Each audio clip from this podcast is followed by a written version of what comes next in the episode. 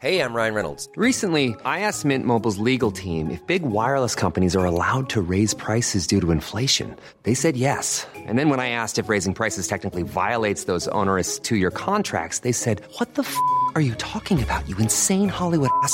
So to recap, we're cutting the price of Mint Unlimited from $30 a month to just $15 a month. Give it a try at mintmobile.com slash switch. $45 upfront for three months plus taxes and fees. Promo rate for new customers for limited time. Unlimited more than 40 gigabytes per month. Slows. Full terms at mintmobile.com.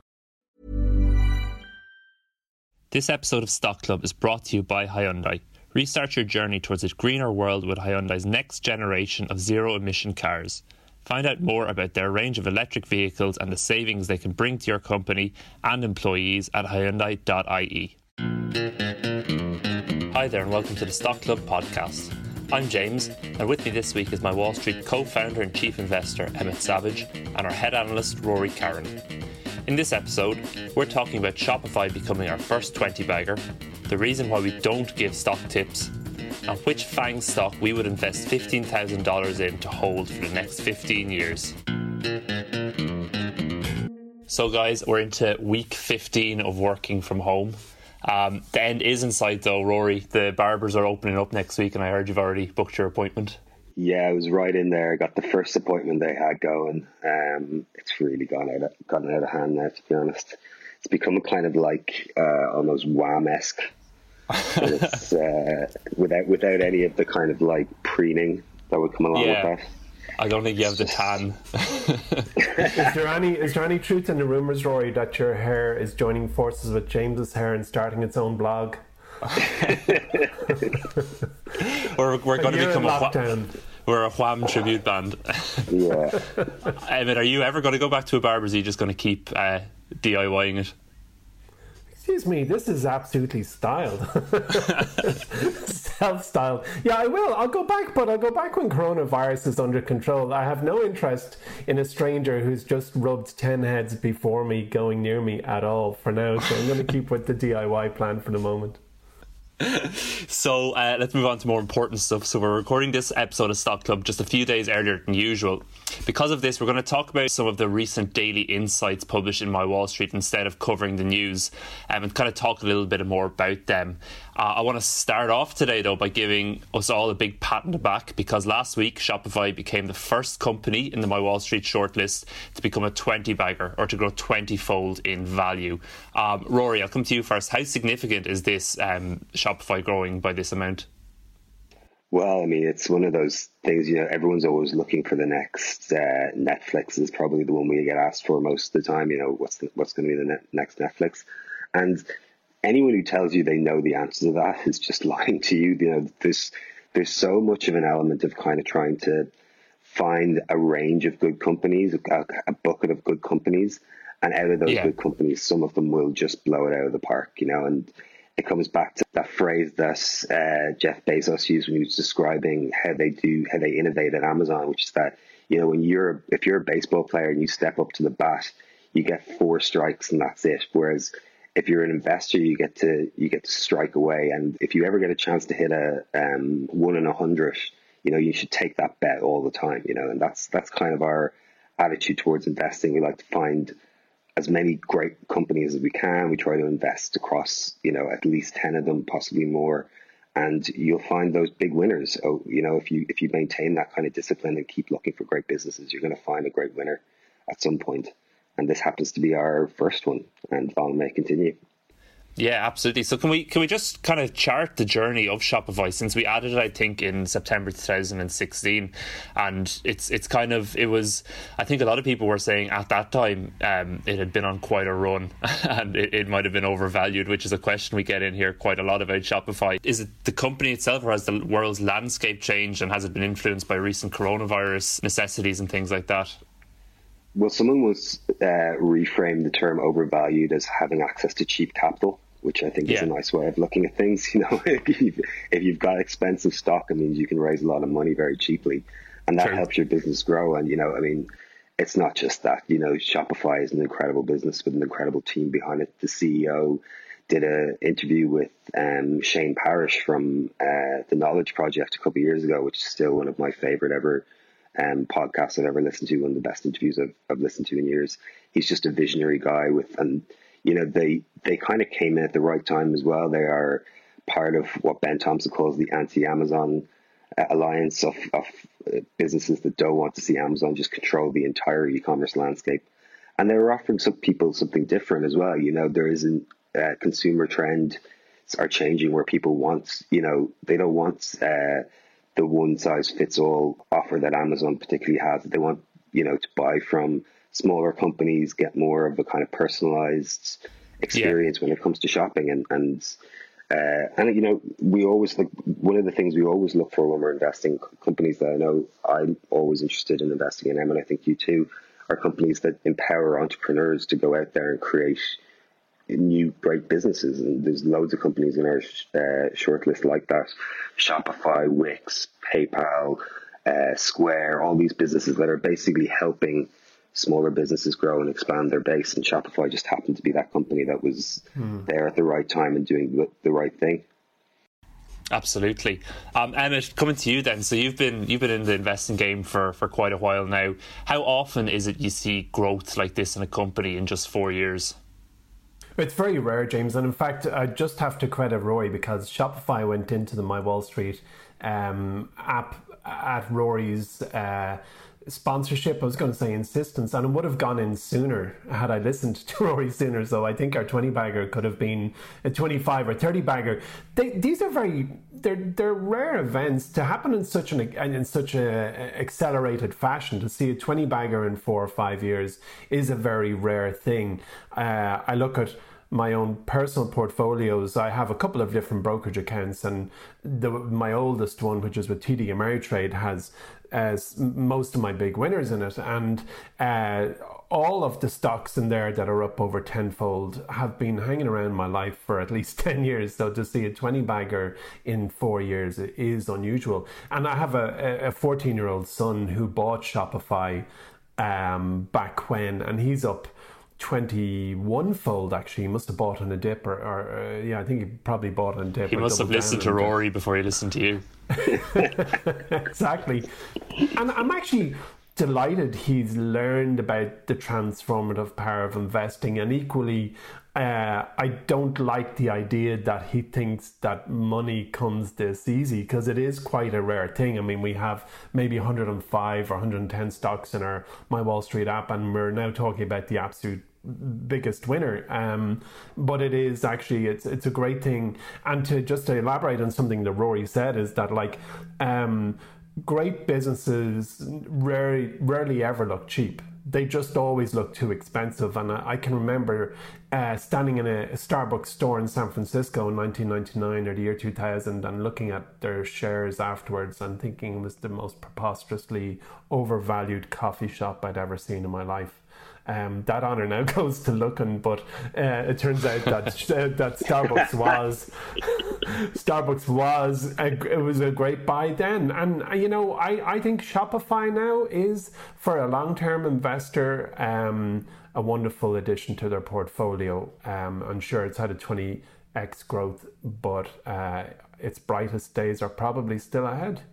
Well, you've just answered the, the question I was going to ask. I think it's probably the most frequent question we get in from subscribers is Is it too late to invest in Shopify? They've been on such a great run. Have I missed the boat with Shopify? Um, Rory, Emmett's already put out his stall. What do you think? Well, I mean, this is one of the questions I get so often, which is that, like it's it's almost like the the default last question in any sort of like webinar or interview that you do, where they start listing out companies that and ask you whether you think they're overvalued and the, the ones that always pop up time and time again are uh, Shopify, Amazon, and Netflix. And the answer is always the same. You can look back through, you know, with Amazon and Netflix in particular, you can look back over the last 20 years and t- find me a time where everyone wasn't screaming that these businesses weren't overvalued. It just doesn't yeah. exist. I think at one point, at one point in like 2014, Amazon was trading at something like 13,000 price to earnings ratio, you know, something mm. just totally outrageous. And everyone was saying it was overvalued then, and the stock's up something like four or five X since then. So, yeah, look, those, these businesses that really break the rules and, and really shock us will always look overvalued. They, they break everyone's, everyone's uh, models, all the DCF models you can do in the world won't ever catch them. So you know you can't value these businesses in traditional ways, and that's that's one of the lessons you'll miss out on so many great investments if you insist on fitting everything into the kind of traditional box that everyone tries to put stocks into. And big time. I mean, David over at the Motley Fool, David Gardner, one of the co-founders of Motley Fool in the earlier days of his rule-breaking service, one of the attributes he specifically looked for was that the stock in question was uh, called overvalued and hyped in, in the media in general. Print media was shouting that this stock is overpriced, and that for him was a green traffic light for Go. And um, it's it's like history repeating itself here in this conversation. It really is something you just see great businesses just never look cheap. Yeah, we need to. I actually something I need to get better at as well. Is so many times you do hold back because you think the stock is overvalued when and then, you know, about 100% later, you're going, right, we better have it yeah, I know. It's human nature. I mean, it's so hard to divorce yourself from hindsight bias and looking at that recent graph and realizing I could have got, you know, I could have got in 40% lower, 50% lower. It, it's heartbreaking, but it's all part of the journey. Absolutely. So let's move on to talk about some of the daily insights then. And Rory, I'm going to come back to you. So a couple of weeks ago, you wrote a really interesting piece about why you never give individual stock tips to your family or friends. Uh, I suppose the first question I had when I read this was, is that not your job? I suppose it kind of well because we don't give what like your job, Rory? okay, this is I didn't I don't like this conversation going. uh, no, I mean it's like we don't give individual stock tips to people. So like we never like talk to a, a user like if a user like writes in and says, "Can you tell me what stock to invest in?" You know, we never do that. But my family and friends kind of roll their eyes because they have to listen to me talk about investing all the time, and then when they ask me what stock to invest in, I won't tell them. Um, but the reason I do that is like Uh, what I, what I prefer to do is I like to tell people about like four or five different companies that at the moment I'm kind of interested in. You know, they'll usually be quite well aligned with, you know, what, what has been the recent stock of the month or what ones we're thinking of for our stock of the month service and ask them to go off and just do a bit of reading about them themselves and let them come to the decision of what one they want to invest in if it's just one. And hopefully it's not just one. Hopefully they're going to invest in a couple of businesses over the course of over the course of a couple of months. Or the alternative is to, if someone has a stock they want to invest in, to get them to pitch the stock to you.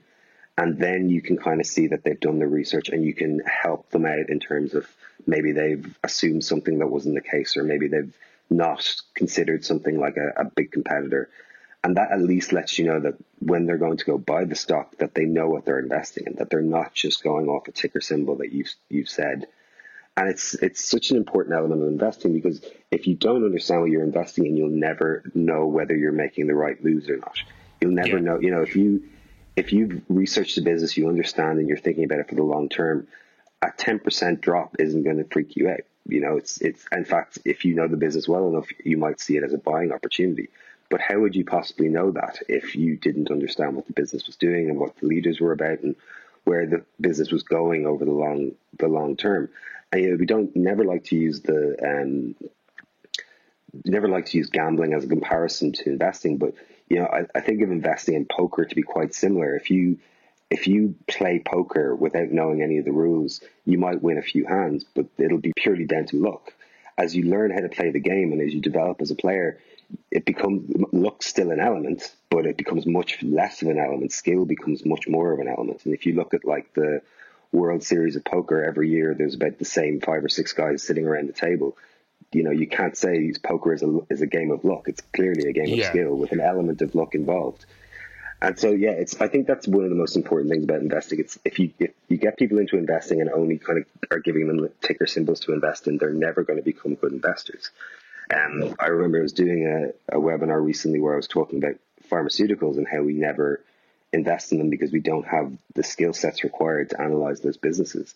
Yeah. And uh, the the side chat just like lit up with people saying, "Oh well, I don't know anything about pharmaceuticals, but I invested in this company and it went up 10x and I made this money." And it's like, well, good for you. But you know, the thing about investing in stocks is that they either go up or down. That's the only way they can go.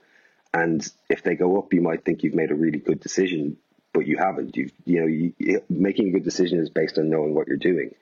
Um, so you know, you could drive through a, a, red light with your eyes closed and not die. That doesn't make it a good decision. You have to. yeah. And there's a great book I think I've talked about it before, Annie Duke, uh, called Thinking in Bets, which yeah. she talks about resulting, which is where we, we base our decisions. We be, we base whether we think decisions were good or not based on the result, whereas we should have based them on where how we got to come to that decision in the first place. What was the method? Um, so I think that's very important for investing, and, and it's, something I try and stick to, even with uh, my closest friends, much to their annoyance. Yeah, um, when you, when we talk about investing, usually you know the, the, obvious output of somebody starting to invest is to make money. But Emmett, I know you've often talked about as well the kind of other side effects, if you want to call them that, of investing. About like learning about new companies and new industries, and I suppose about the world around you. Do you think that bleeds into this a little bit too?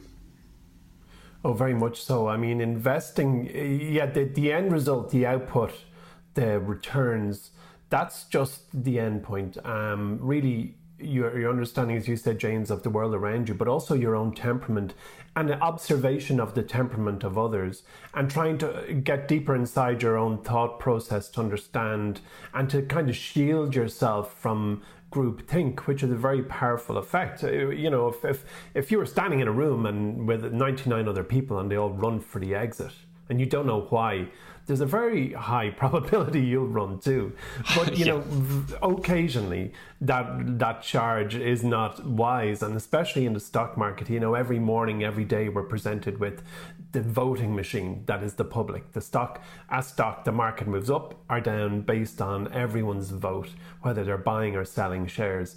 And as a stock investor, and as somebody in our profession, our collective profession here, we watch this a lot, and we so often see the crowd running for the exit at the wrong time or running for the entrance at the wrong time, and uh, you learn a lot about yourself.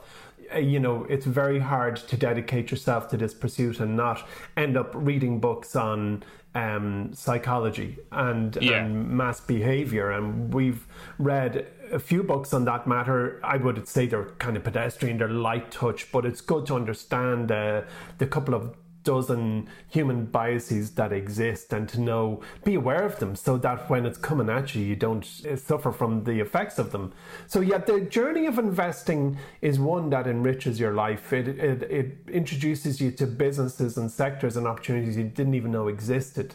It will hone your skills at assessing strategies and you'll develop a working knowledge of uh, accountancy, whether you like it or not. And um, all these things will actually start to lean into the other areas of your life beyond investing. And I think stock investing is the it is for me the supreme um, pursuit for actually self improvement of the mind. Anyway, I, I can't say you'll lose any weight by stock investing. well, there's, there's definitely an element of discipline in it as well, isn't there? I mean, like teaching yourself the discipline to not to avoid the noise. I, yeah. I can't imagine how many people over the last couple of months have you know taken taken the profits and then seen yeah. like stocks like Zoom and Teladoc and Shopify shoot up another two hundred percent. You know they yeah. they must be really kind of kicking themselves now, thinking, God, took the profits way too early there. When if buying and hold over the long term was your stated goal, you should have just maintained that. Yeah. I mean, that doesn't mean it's not. That doesn't mean we're not headed for uh, for another correction anytime soon. But yeah, we can wait. We can wait even longer after that. I was talking to one of our one of our uh, members of our community and a customer who who sold at the bottom of the V, just got freaked out, and in doing so, on paper, lost millions. When in fact, he should have just sat, yeah, stay put. You know, and that's a it's a very expensive lesson in human temperament. You know, and uh, yeah, look, point, a lot of people did, didn't they? And you know, it's it's that whole thing. It's like, oh well, I'll buy back in when the when the market comes back. But it came back mm. so fast. It was, yeah. and oh, we're seeing all these interviews now with uh, institutional investors who are going on to CNBC saying totally missed it, didn't have the fortitude to to to hold or, or sold when I shouldn't have and didn't buy back in quick enough and the Robinhood traders are all beating them at their own game now. Well, that, that's something that that um, that people write about quite a lot. Is that no crash is the same as the next one. You know, when when we think of a crash up until I suppose the end of last year, we imagined you know the financial crisis, whereas you know nobody saw the the COVID nineteen crisis coming, and nobody saw the market rebounding as fast as that. And if you kind of build your plans based on something that's already happened, you, you know you you can't foresee the future or what will happen um, coming up. Uh, let's move on then to, to another daily insight you wrote recently, Rory, called the dollar box. Um, this is this is quite vague, or you kind of pitched a question to the readers uh, in a very vague way. Um, do you want to explain to us what the dollar box is? Yeah, it was a question that, uh, that I heard someone ask a while ago, and I thought it was quite. It made me think differently about investing anyway, which was if someone was to give you a box that prints a dollar on the first of January every year for the rest of time how much would you reasonably expect to be able to sell that box for? What's a reasonable amount of money you would accept for that box? And it's it's it's a funny question because it brings up kind of two ideas. First is the time value of money, which is obviously very important in the world of finance. The yeah. concept that a dollar today is worth more than a dollar tomorrow. And the reason for that a lot of the time is inflation, which is something people don't really consider a lot when they're when they're thinking about finance. They don't realize that money in their hand is becoming less valuable by the day, essentially. And so the number one kind of goal of an investor should be to protect against inflation, to make sure that you're not, to at least make sure you're not losing money. You know, what was the Warren Buffett's rule? Rule number one was never lose money, and rule number two was never lose money.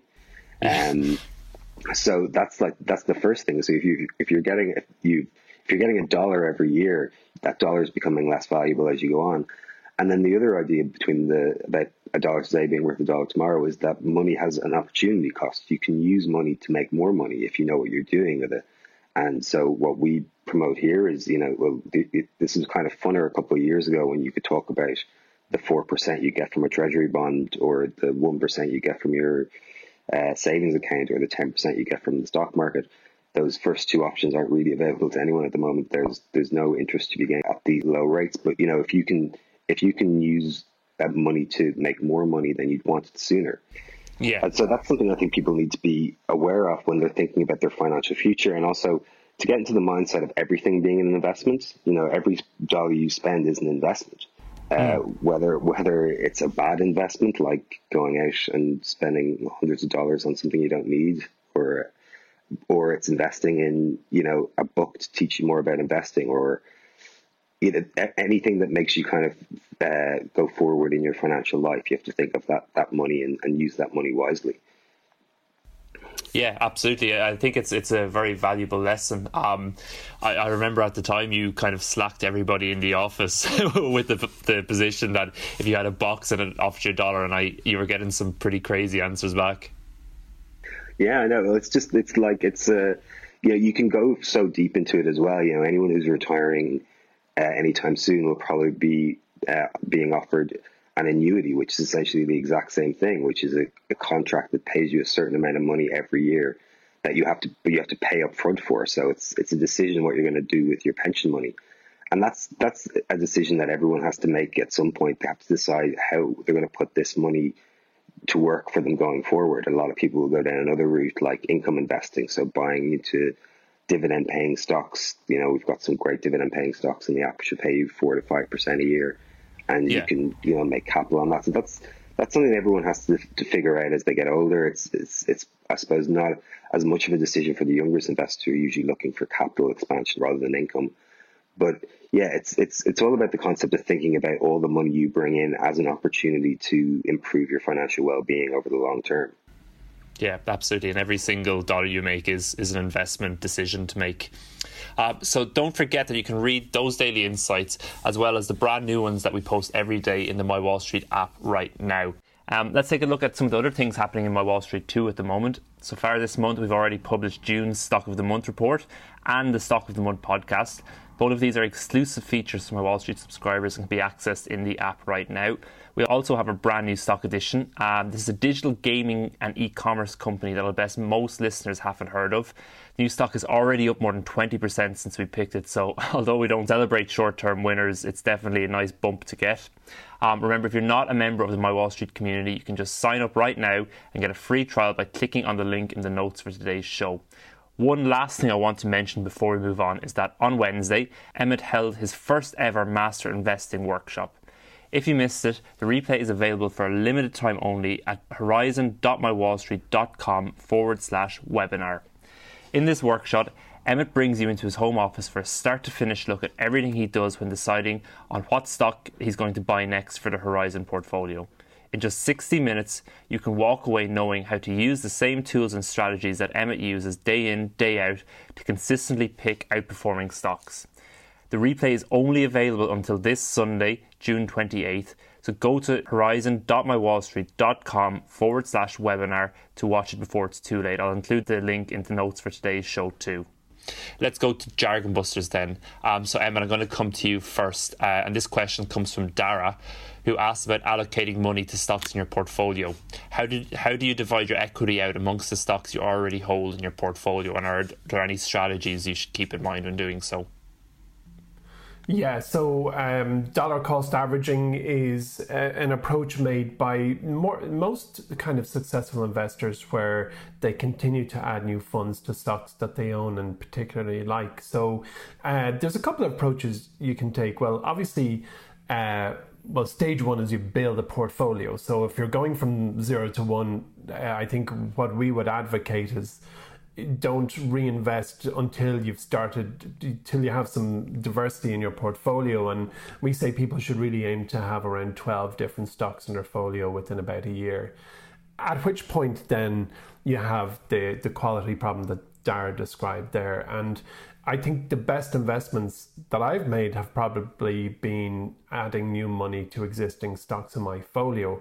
Now, I've never had a rule that is just I will add X amount to all my stocks at a fixed point every month. I'll usually take a view on, on well, the way I did it is it has not been, uh, I suppose, extensively documented as, as the right way to do it, but I'm going to tell you how I've done it, which you can take with a pinch of salt. And that is, uh, I had for very, very many years a notion of what a full position was.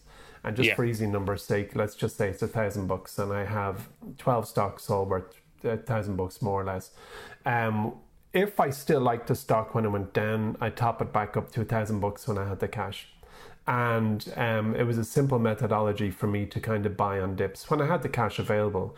Then I had a second kind of swim lane, if you like, in my thinking, which was that I will double down on those I like the most.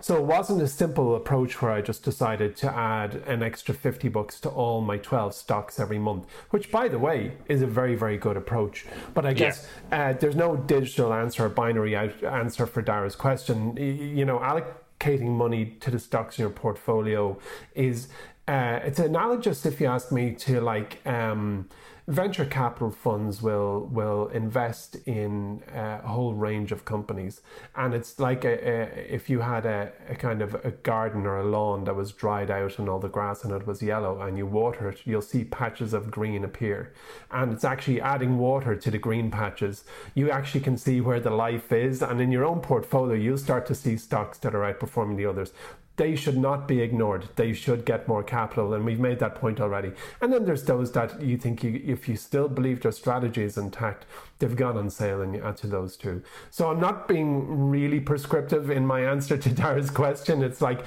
buy the one, buy more of the ones you love, and um, if other ones go below your buy price and they are still the same business doing the same thing with the same opportunity, consider adding to it as well. I think an important point you hit on there, though, is the consistency that's needed, and it's that you know you need to consistently put money aside into your brokerage account at least, whether you invest in the stocks or not, but just have that money, if possible, consistently flowing into the account. Through thick and thin, that is the differentiating factor between a good and an outstanding portfolio.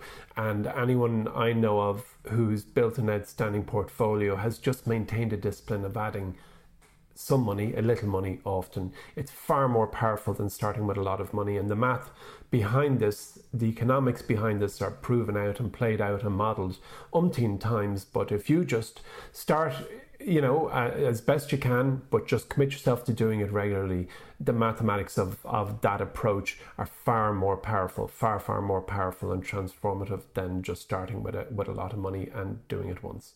Cool. Uh, the next question comes from James Cicero, who tweeted us and asked our, our, thoughts on option trading. So I suppose what we want to know is what is option trading? Is it a good idea? And especially given the current market conditions at the moment, uh, Rory, I might throw that over to you. Yeah, I mean, well, uh, Emmett, you have more experience with option trading certainly than I would, but option trading is, you know, you're, when you're option trading, you're not buying stock in a company. What you're buying is a, a financial derivative, essentially a contract that will allow you to buy, in, a, in, in terms of a call option, will allow you to buy a stock at a certain price in the future. Um, yeah. What's the, I mean, the big difference, you know, a lot of people would say investing in stocks rather than options means you're leaving a lot of money on the table because you can get, you can leverage yourself using options. But the downside is that you're putting a time limit on your investment. So you're, you're predicting that the stock is going to move a certain way over a certain amount of time. Whereas with long term buy and hold investing, you know, you, you're giving yourself a lot more leeway in terms of letting the strategy play out over the long term. Yeah. Um, so, I mean, yeah, you want to add anything to that? You, you kind of have to, you've been through the options game a bit more than I have.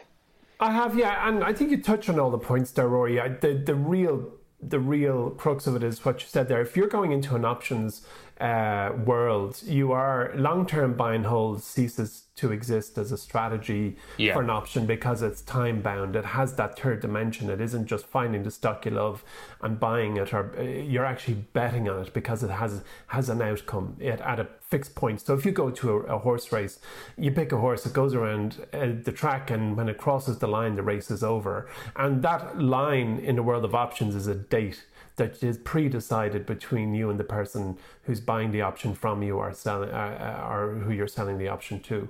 So um, the thing about options is if you're going to use them, and they do have a very, uh, they very, very strong economic function. And I'm not, yeah. we're not here to say that options are a bad thing. It just requires a different discipline and a different approach.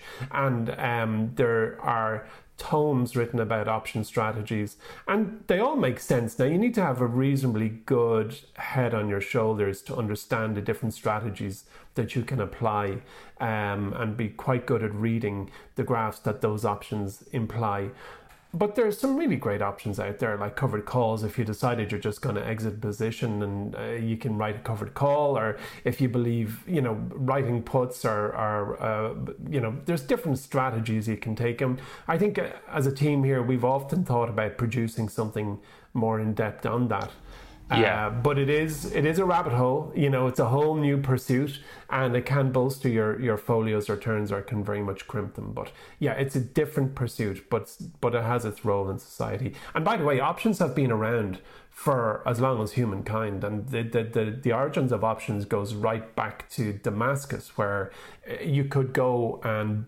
promise, get the promise of bags of salt, as far as I know, at a fixed price for the year ahead if you paid the vendor a certain amount of money now. So he took money off you now, he or she took money off you now, and the promise that they would sell you bags of salt at a fixed price for the year ahead. And that, I think, is the kernel of the options market, where you paid someone for the, the right but not the obligation to buy this commodity off them at a fixed price in the future. And then every variation of what I've just explained there kind of bubbled up as the years went by that was I thought we were going to go down the podcast version of a Wikipedia hole there.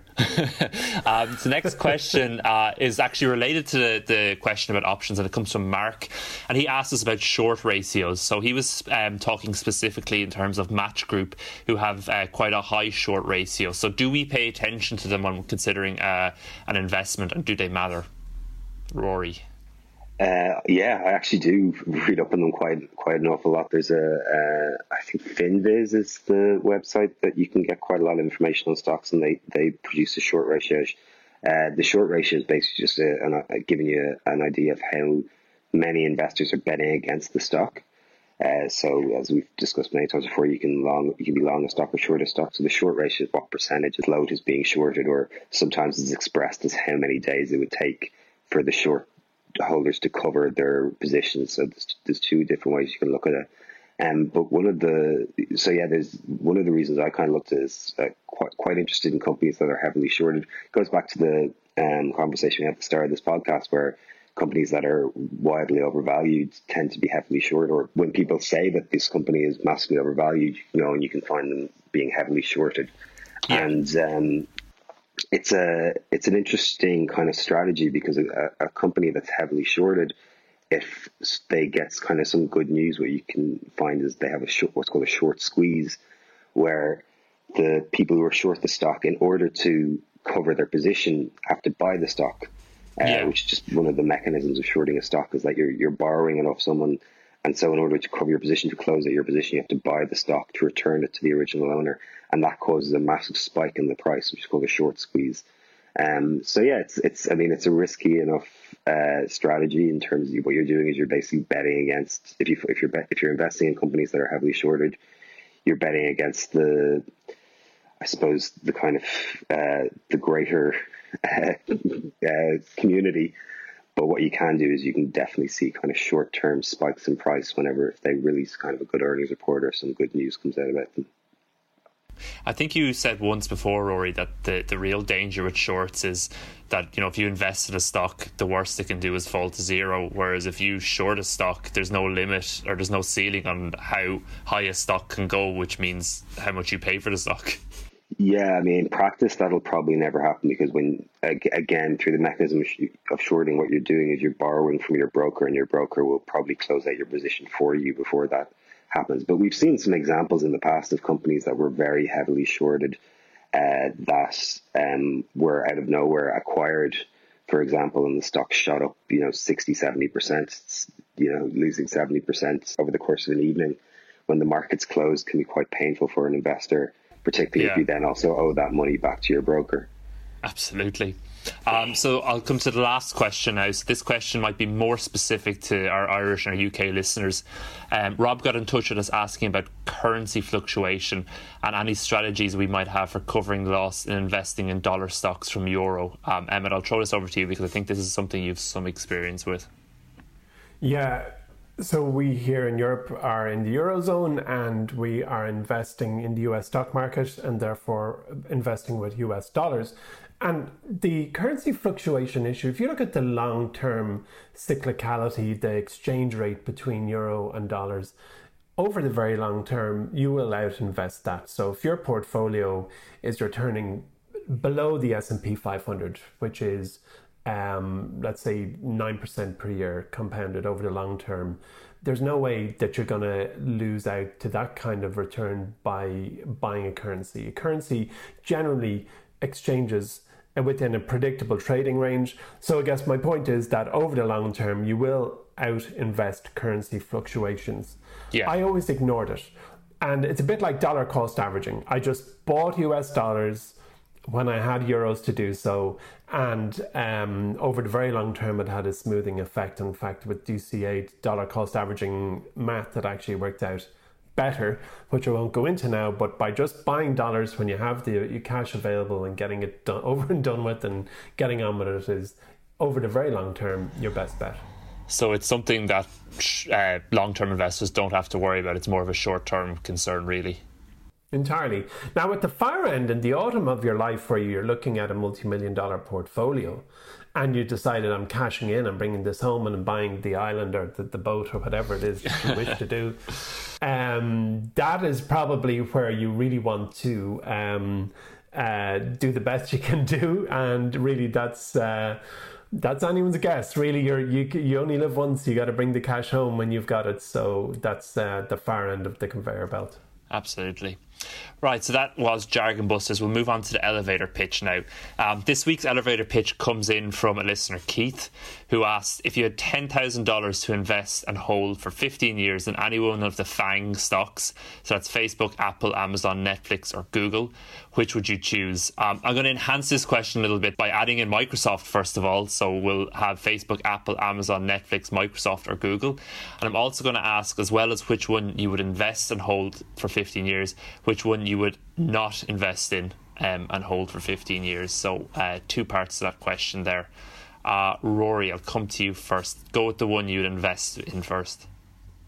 Yeah, I mean, out of all of those, I think my answer is always Amazon. I just think, um, you know, Amazon is a company that people kind of forget that this was built by one person over the course of the last 25 years, has become an absolute behemoth. And you know, Jeff Bezos left a, a high paying job in Wall Street to move his family to Seattle and, and, and, set up Amazon. And, you know, he had the vision to see what I'm sure, like, well, I'm sure plenty of people saw, but not to, to the extent that he did. And has, you know, is a self-made richest man in the world, has had so many successes, you know, taken on so many giants as well. I think people forget that, you know, Amazon was first taken on Borders in the book game, and then Radio Shack in the DVD game, and then now Walmart in the grocery game, and it just comes out top every single time with Yeah. Kindle and Prime and uh, AWS. You know, just an incredible visionary. And if there's one person I'd hand my happily hand my money over to to to put to good use, it would be Jeff Bezos. What's that saying? You won't get fired for picking Amazon. No, no one gets fired for picking Amazon. that, was the, that was the old Wall Street adage. No one ever gets fired for picking Amazon. Emmett, I'll come to you then. Which company would you pick to invest in and hold for 15 years? Um, so we love founder-led companies, and when we look at Facebook, Amazon, Apple, Netflix, Netflix, Google, and Microsoft, uh, we know the lads at Google are still involved. Um, Facebook, Mark is still involved. Mark Zuckerberg, of course, is CEO, founder, and um, of course we've Jeff Bezos at Amazon. So I'm going to, and oh, Reed Hastings at Netflix, of course. But I, I'm going to agree with Rory. I just think Amazon is the, it's, it's the, it's the juggernaut. It's the future. Short and sweet. right. So, Emmett, I'll stay with you then. So, which company would you be least likely to invest in out of them? This is probably the more interesting one to, to Yeah. find out about. It's far easier for me to answer this one because when I gave the answer for Amazon, I was also I'm Apple. You know, who could argue against Apple? Uh, but for me, I just wouldn't invest in Facebook, and I divested ninety five percent of my shares in Facebook over the last couple of years for a couple of different reasons. Um, but I just like when you look at TikTok as an example, it's proven that Facebook and its companies don't have an, a monopoly on wildfire growth. Yeah. You know, there was Facebook and then all the uh, assets it bought, whether it's WhatsApp or Instagram and all those, they all grew like wildfire, like they just appeared in our lives. Um, the same goes for TikTok, and something else is going to come along. And I just think that while Facebook is the dominant force in keeping people connected, um, I just it's the one that I would not buy right now. And there's a whole lot of other reasons that I won't bore the world with. Absolutely. Rory. Yeah, same. Uh, definitely Facebook out of the, the ones mentioned there would be the last stock I wouldn't invest in. Um, you know, Emmett, yeah, made some great points there about TikTok, and, and I don't, I think Facebook hasn't innovated the way that they used to back in the day. Uh, Yeah. I think that they've they've become a kind of they copy an awful lot of other ideas and kind of muscle people around. And I think you know, as a company, I, I'm, I think they're a net negative for the world. That Mark Zuckerberg, as much as he is a great business mind, is kind of tone deaf to what's really happening out there and how how how problematic what these created can be over the long term. So Okay. yeah, I wouldn't I wouldn't put my money behind it. Wow. Okay. Uniformity for once across the elevator pitches. Um, so that's it from this week's Stock Club. Don't forget that there's loads of great new stuff in the My Wall Street app at the moment. If there's anything you want us to discuss or explain on the next episode of Stock Club, please make sure to get in touch with us. You can catch us on Twitter, that's at My Wall Street HQ, or email us at pod at mywallstreet.com. That's P O D at mywallstreet.com. Don't forget to subscribe to Stock Club if you're enjoying it, and please leave a review or a rating for us on whatever podcasting platform you listen to us on. From all of us here, we'll talk to you in two weeks. Happy investing.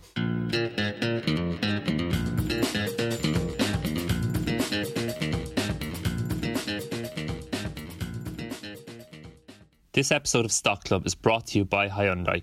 Restart your journey towards a greener world with Hyundai's next generation of zero emission cars. Find out more about their range of electric vehicles and the savings they can bring to your company and employees at Hyundai.ie. Mom deserves the best, and there's no better place to shop for Mother's Day than Whole Foods Market. They're your destination for unbeatable savings, from premium gifts to show-stopping flowers and irresistible desserts. Start by saving 33% with Prime on all body care and candles. Then get a 15-stem bunch of tulips for just $9.99 each with Prime. Round out Mom's menu with festive rosé, irresistible berry chantilly cake, and more special treats. Come celebrate Mother's Day at Whole Foods Market.